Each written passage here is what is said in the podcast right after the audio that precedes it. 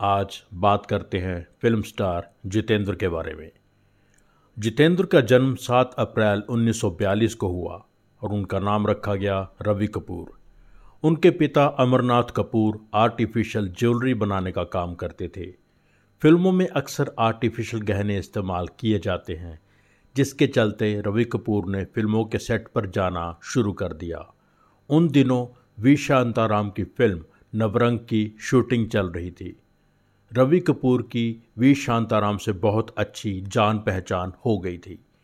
We Shantaram ने film की heroine संध्या का डबल बनाकर रवि कपूर का इस्तेमाल किया और वादा किया कि वे बहुत जल्द रवि को हीरो बनाकर पेश करेंगे। वी शांताराम ने अपना वादा निभाया और उन्नीस सौ चौंसठ की फ़िल्म गीत गाया पत्थरों ने में रवि को हीरो बना दिया। साथ ही उनका नाम रवि कपूर से बदलकर जितेंद्र कर दिया। जितेंद्र हीरो तो बन गए थे, लेकिन जनता में पॉपुलर नहीं हुए। उनको पॉपुलर करने में साउथ इंडियन फ़िल्मों के रीमेक ने बहुत बड़ा काम किया। इस कैटेगरी में उनको पहली बड़ी हिट 1967 में मिली, निर्देशक रवि नगैच की फ़र्ज़। 1971 की नासिर हुसैन की फ़िल्म कारवां जितेंद्र की लाइफ की पहली ऐसी बड़ी हिट थी जो साउथ इंडियन फ़िल्मों का रीमेक नहीं थी। यहीं से जितेंद्र को जंपिंग जैक का खिताब मिला। जितेंद्र अभी ठीक से स्टार बन भी नहीं पाए थे कि उनके करीबी दोस्त राजेश खन्ना के स्टारडम का दौर शुरू हो गया।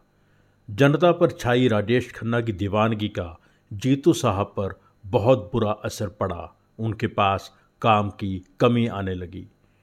फिर जितेंद्र ने गुलजार के निर्देशन में काम करके अपना अलग रूप जनता के सामने पेश किया। गुलजार की फ़िल्म परिचय कामयाब रही। 1976 की सुपरहिट मल्टी स्टार फ़िल्म नागिन में जीतू साहब का बहुत छोटा रोल था, लेकिन फ़िल्म की सफलता ने जीतू साहब को बहुत फ़ायदा पहुँचाया। 1977 में जे ओम प्रकाश की अपनापन, मनमोहन देसाई की धर्मवीर की सफलता से जीतू साहब को फिर से ज़्यादा काम मिलने लगा। उन्नीस सौ चौंसठ से उन्नीस सौ उनासी तक जितेंद्र की 43 सोलो हीरो फिल्म्स में से 21 हिट रहीं और 23 मल्टी स्टार फ़िल्मों में से 16 हिट रहीं। कुल मिलाकर 1979 तक सैंतीस हिट और उनतीस फ्लॉप रहीं। 1980 से सही मायने में जितेंद्र का स्टारडम शुरू हुआ। 1980 की जे. ओम. प्रकाश की फ़िल्म आशा उस साल की दूसरी सबसे ज़्यादा कमाई करने वाली फ़िल्म थी। 1981 में मेरी आवाज़ सुनो, तीसरी सबसे ज़्यादा कमाई करने वाली फ़िल्म रही। 1982 में फ़र्ज़ और कानून पाँचवें नंबर पर रही और दिलीप कुमार और अमिताभ की फ़िल्म शक्ति के बिज़नेस पर बुरा असर डाला।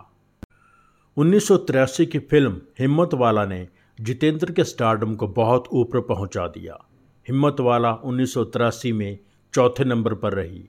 उस साल टॉप टेन में हिम्मत वाला के साथ जितेंद्र की मवाली, जस्टिस चौधरी और जानी दोस्त भी शामिल थीं। उन्नीस में तोहफा और मकसद पहले और दूसरे नंबर पर रहीं। बहुत कम पैसे लेने वाले जीतू साहब अब महँगे स्टार हो गए थे। श्रीदेवी और जयप्रदा का साथ और साउथ इंडियन फ़िल्मों की रीमेक्स उन्हें बहुत रास आईं। 1980 से उन्नीस सौ नवासी के पीरियड में Jitendra second highest paid Hindi actor रहे। पहले नंबर पर अमिताभ और राजेश खन्ना थे। 1972 से उन्नीस सौ अट्ठानवे तक जितेंद्र और रेखा ने साथ में 26 फ़िल्मों में काम किया, जिनमें से 16 हिट और 10 फ्लॉप रहीं।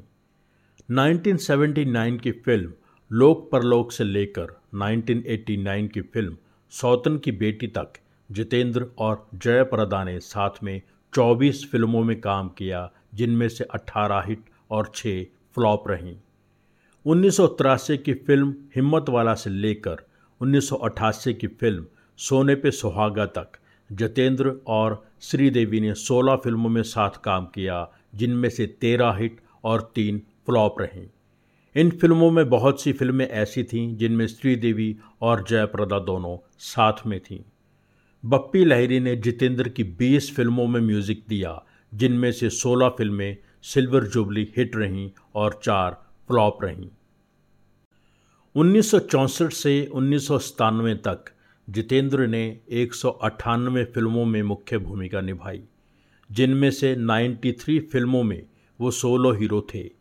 सबसे ज़्यादा 97 सोलो हीरो फ़िल्में करने वाले स्टार राजेश खन्ना हैं और दूसरे नंबर पर 93 फ़िल्मों के साथ जितेंद्र हैं। जितेंद्र की टोटल 198 फ़िल्मों में से 113 फ़िल्में हिट रहीं। कुल मिलाकर जितेंद्र बहुत सक्सेसफुल फ़िल्म एक्टर रहे हैं।